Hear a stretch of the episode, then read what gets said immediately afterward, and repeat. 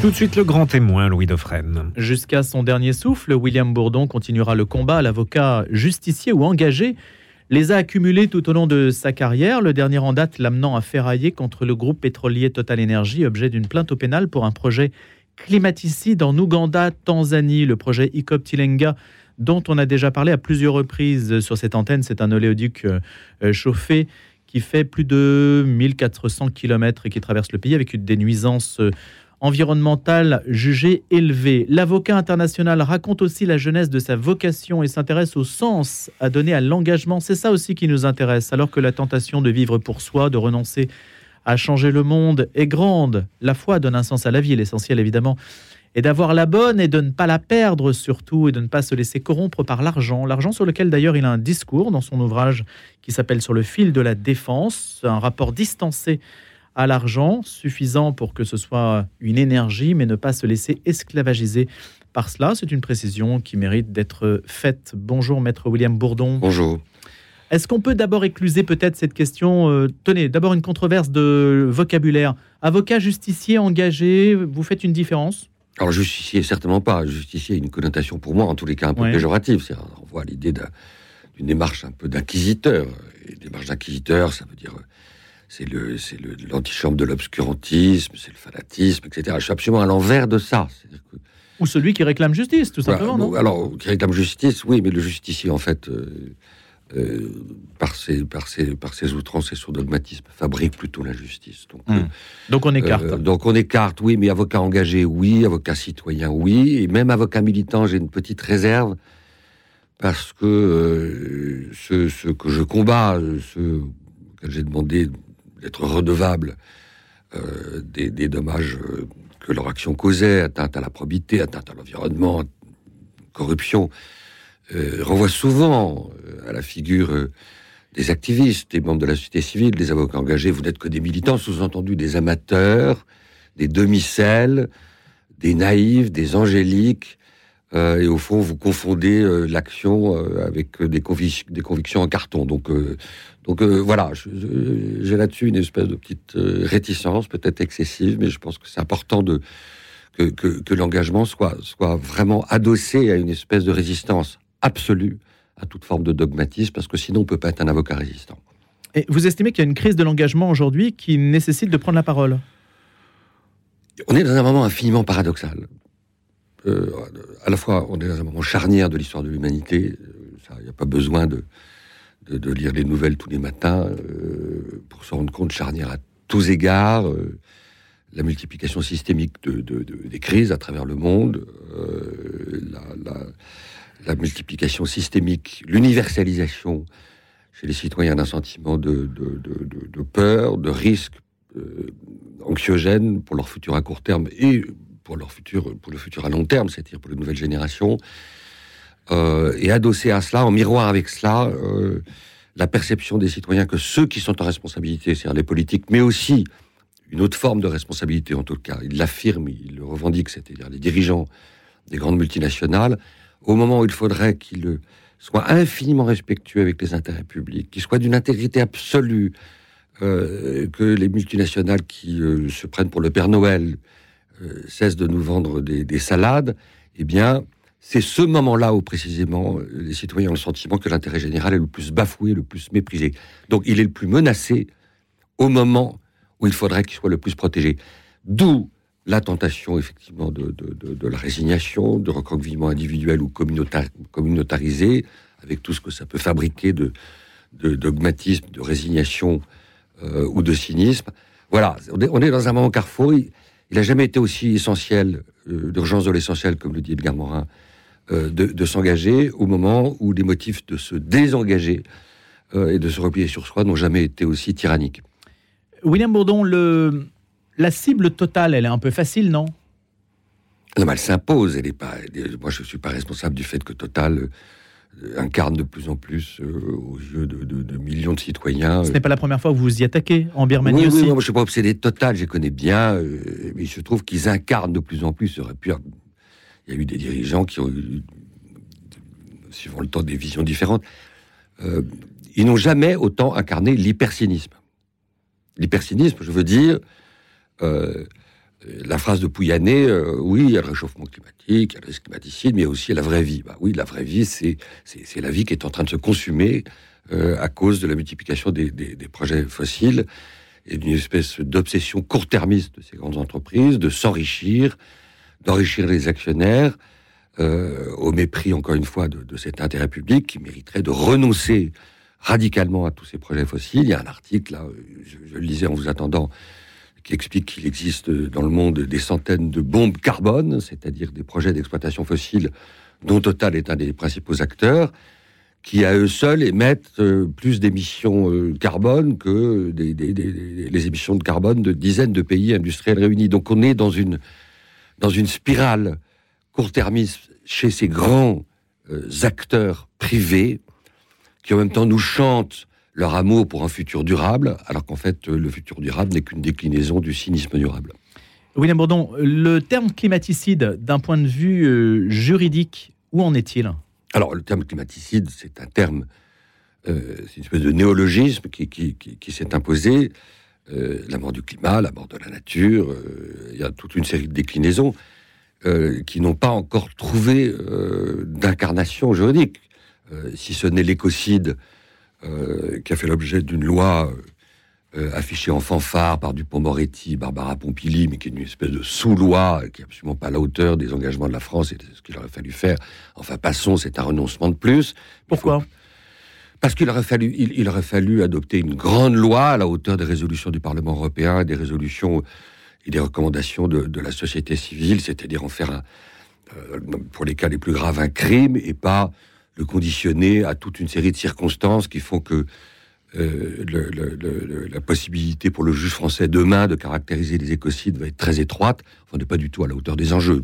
il, y a, évidemment, malheureusement, une, ribambelle d'exemples qui, caractérisent euh, cette, ce, décalage, cette asymétrie entre ce que fabrique aujourd'hui le pouvoir exécutif et le pouvoir législatif et ce qu'il faudrait faire pour être à la hauteur des défis de demain.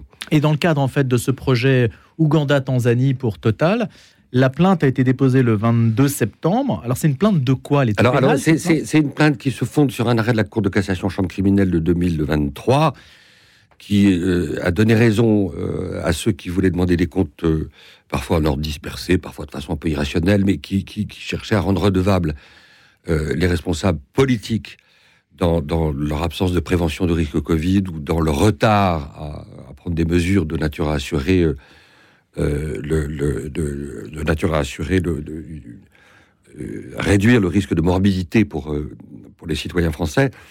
Et la Cour de cassation a dit que le délit qui consiste à, à s'abstenir de prendre des mesures pour combattre un sinistre s'appliquait en l'espèce donc, s'il s'applique pour le Covid, il s'applique euh, évidemment encore plus euh, s'agissant de la catastrophe euh, aujourd'hui égrenée dans un compte à mortifère, c'est-à-dire le réchauffement climatique.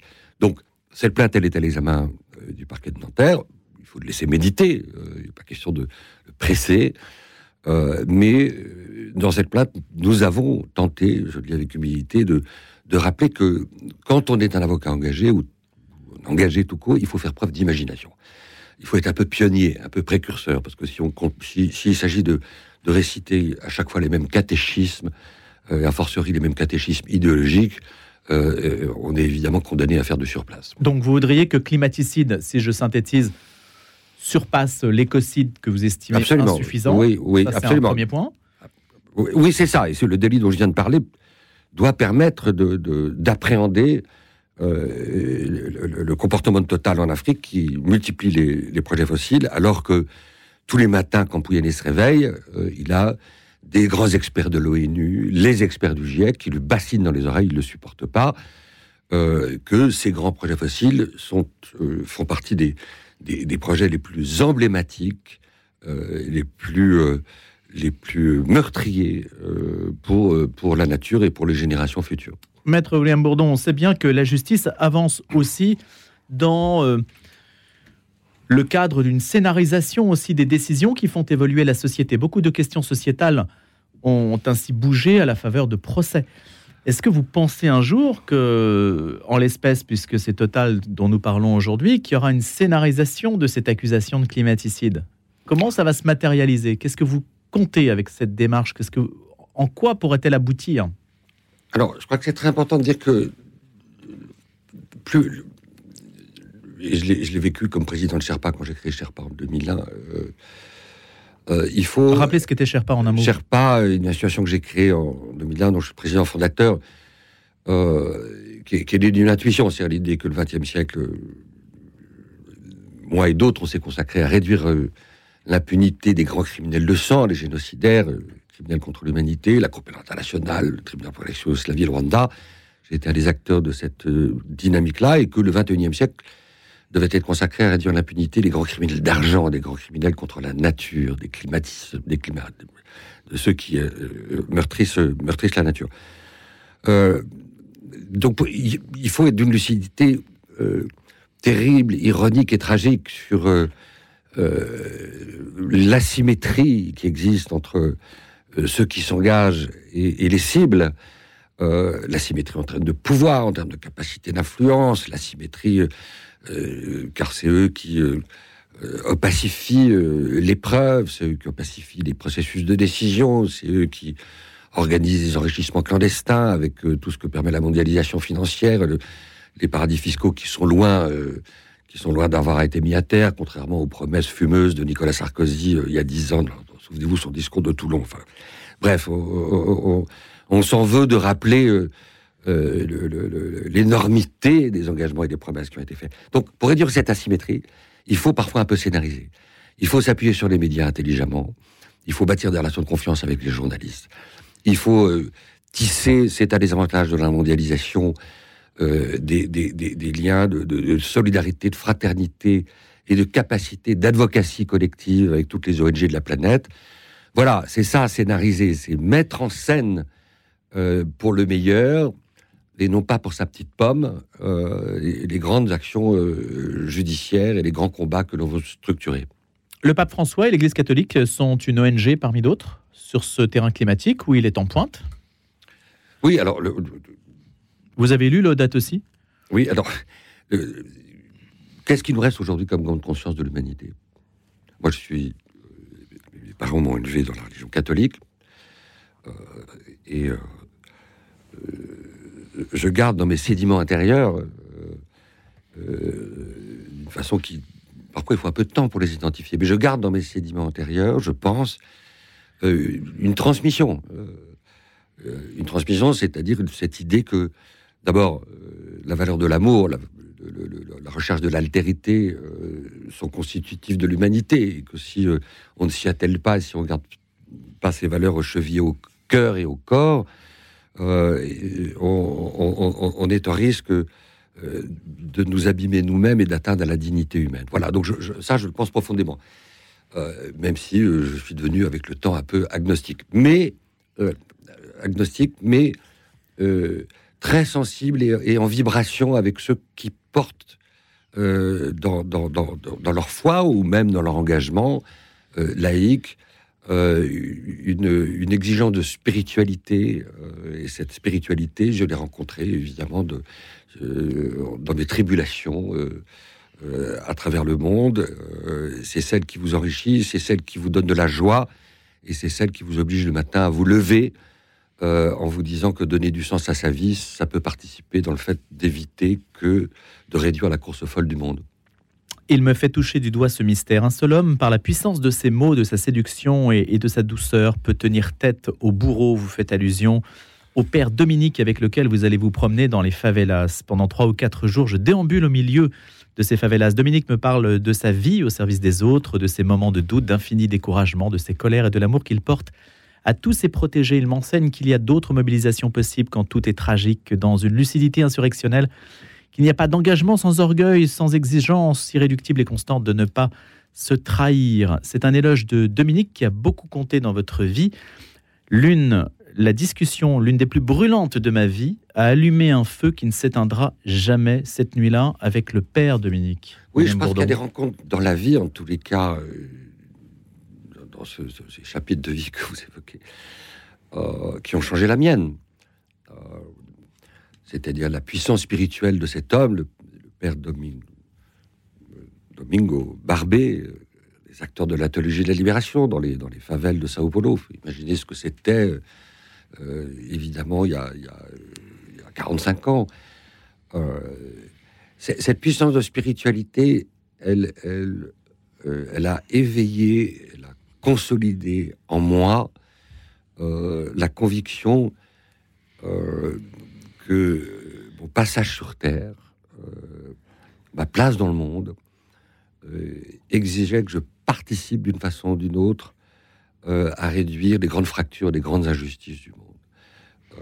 Euh, c'est ça le, cadeau de spiritualité qu'il m'a fait.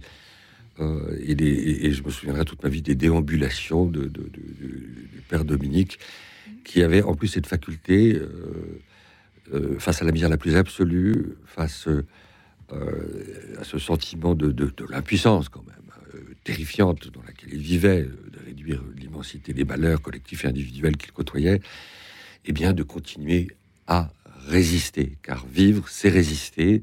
C'est ça le message qu'il m'a, euh, qu'il a mis, euh, qu'il a mis maintenant euh, dans toutes mes veines. Maître William Bourdon, je ne veux pas trop faire d'introspection, mais vous en parlez dans votre livre, le rapport à votre père qui a aussi été traumatisant. On peut le dire comme ça Non, non. Alors, non, traumatisant peut-être pas. Enfin, s'il l'a été, en tous les cas, euh, j'espère que de ces, de ces, euh, de, ces moments difficiles, euh, vous savez, les moments difficiles, c'est un des, c'est un des grands défis de la vie, c'est d'en faire la plus belle des énergies. Non, traumatisant, non, mais, c'était un homme certainement très inspiré, qui d'une certaine façon était inspirant pour moi, il l'a été. Euh, mais, dans une adolescence compliquée, difficile. Oui, je l'ai retrouvé un peu sur le tard. Euh, j'ai retrouvé un peu à la fin de sa vie quand euh, ça, l'autodestruction dans laquelle il s'était engagé s'est accélérée. D'une certaine façon, peut-être que c'est les moments difficiles dans lesquels il était qui, qui ont potentialisé et facilité l'espèce de retrouvailles et des dialogues d'une immense sincérité tout est possible dans la vie. En tout cas, la question du père est importante. Pour tout le monde, euh, bah, si on doit tirer des leçons. Elle est constitutive de tous les individus, mais dans, tous les cas, je, dans ce livre, comme vous le soulignez, je, j'égrène, j'ai voulu le faire de façon la, euh, la plus pudique possible, un certain nombre de. Euh, voilà, ou de petits fanaux comme ça, hmm. au fil de l'écriture. Pourquoi Pourquoi? Parce que ce livre, au fond, c'est une espèce de quête pour euh, questionner, mais au fond, qu'est-ce qui t'a pris? Qu'est-ce qui t'a pris? Pourquoi tu es devenu, et à 67 ans, je continue, pourquoi tu, même si j'essaie de ralentir un peu, euh, j'espère que tout le monde me croira en m'écoutant, euh, même si. J'en suis persuadé. Je, pourquoi je suis devenu cet avocat-là, qui a, labouré tous les sentiers du monde, les, cours d'assises de province, aux cours d'assises de, Niamey ou d'Abidjan, euh, pour me mettre à la fois au service d'individus poursuivis pour les pires crimes, je parle notamment parfois de suspects de terrorisme ou de, meurtres absolus, de meurtres les plus, les, plus, les plus abjects, et en même temps, progressivement, d'avoir fait, je dis ça avec humilité, du monde un peu mon jardin judiciaire, euh, pour me mettre au service, euh, à travers la défense d'un certain nombre d'ONG ou de communautés, euh, eh bien, des grands intérêts publics, parce qu'au moment où, d'une certaine façon, la, violence avec laquelle euh, le monde semble courir vers sa perte euh, a été comme une espèce de providence, entre guillemets, je dis ça sans cynisme, c'est-à-dire qu'elle a réactivé à chaque fois en s'aggravant euh, mon exigence d'engagement. Est-ce qu'on peut parler du retour des enfants djihadistes, William Bourdon? C'est juste un, point qui aujourd'hui est peut-être un petit peu sensible dans l'opinion. C'est la, façon dont, même si sous la pression d'un certain nombre d'avocats et d'ONG, au goutte à goutte, certain nombre d'enfants et de mères sont rentrés. Et il en reste malheureusement qui retour de Syrie. Hein. Voilà, de retour de Syrie. Euh, d'ailleurs, il faut le dire, euh, pas pour être accueilli avec des roses, mais enfin, les enfants sont placés, les mères sont envoyées à fleurir criminalisées parfois lourdement, etc. Donc, c'est pas.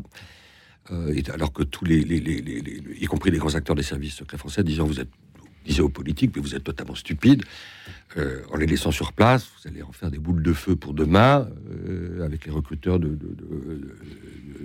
des djihadistes qui sont là et qui rôdent comme des espèces de chacals autour du camp. Mieux vaut les avoir sous la main. Absolument. Ce qui est très important dans cette histoire, c'est ce que ça signe, ce que ça dit, euh, de la déshumanisation rampante dans laquelle aujourd'hui nos sociétés basculent.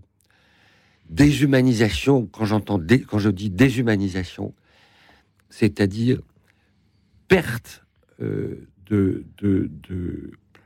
oubli du fait euh, qu'on a affaire à des enfants, des enfants évidemment tragiquement innocents, des enfants euh, qui, ils boivent le lait de leur mère, ne deviennent pas du fait de ce lait des enfants terroristes, et que cette déshumanisation, c'est un des effets pervers, toxiques de euh, l'obsession du tout sécuritaire, c'est un des effets pervers de cette espèce d'idée qu'on a d'un principe de précaution et pour garantir un risque zéro tout à fait chimérique aux citoyens, il faudrait mettre en scène une espèce, permettez-moi ce néologisme, d'impitoyabilité, y compris au risque de la déshumanisation. Alors moi, profondément, le, le, calcul très cynique de ceux qui incarnent la déshumanité, c'est-à-dire les terroristes, c'est justement euh, de nous faire basculer dans le piège de la déshumanité et de la déshumanisation. Donc ça, évidemment, ça a été euh, euh, un espace de résistance et aujourd'hui, les tas d'avocats ont pris le relais et le font très bien. Vous verriez défendre un terroriste qui a décapité quelqu'un? Je pense que la, je pense que c'est pas la, cruauté euh, ou la nature du crime qui me détermine dans, le fait de dire oui ou non euh, à la défense de, de tel ou tel individu, même si sans doute il y a un niveau d'abjection euh, et de cruauté, de perversion qui, peut faire barrage euh, de, façon de façon ontologique au fait d'assumer cette défense-là. Quelle part d'humanité ai-je encore C'est la capacité de la personne dans hmm. la façon dont elle se défend de permettre à l'avocat de restituer sa part d'humanité. Ça veut dire euh, pas forcément un repentir actif, dégoulinant, mais ça veut dire un minimum d'accès à son propre crime, un minimum de compréhension et de capacité de trouver des mots pour dire qu'il a compris l'immensité de on l'a pas eu au procès du Bataclan. Au procès du Bataclan, on l'a pas eu du tout. Non, absolument. Et donc moi, j'ai refusé de la défense d'un certain nombre de suspects terroristes parce que j'ai compris que leur système de défense me condamnait à être le porte-parole euh, d'un dogmatisme, d'une logique de déni. D'ailleurs, en général, quand j'estime que la logique de déni est une logique suicidaire, d'une part, et une logique de mépris pour les victimes, les parties civiles, les jurés et les juges, d'autre part, euh, non, je ne peux pas en être ni le porte-parole ni le mandataire. Merci beaucoup, maître William Bourdon, de vous être confié ainsi sur notre antenne et puis d'avoir répondu à quelques questions d'actualité. C'est vrai qu'on est passé de sujet entre euh, Total et puis votre, euh, votre vocation. Je retiens cette idée hein, de la, défense, sur le fil de la défense, c'est le titre de votre essai. L'engagement, le sens de l'engagement aujourd'hui, la question de l'humanité, il y a beaucoup d'éléments que vous nous avez fait partager et je vous remercie d'avoir accepté donc cette invitation. C'est aux éditions du Cherche Midi. Je vous souhaite à bientôt de revenir sur notre antenne, pourquoi pas une prochaine fois.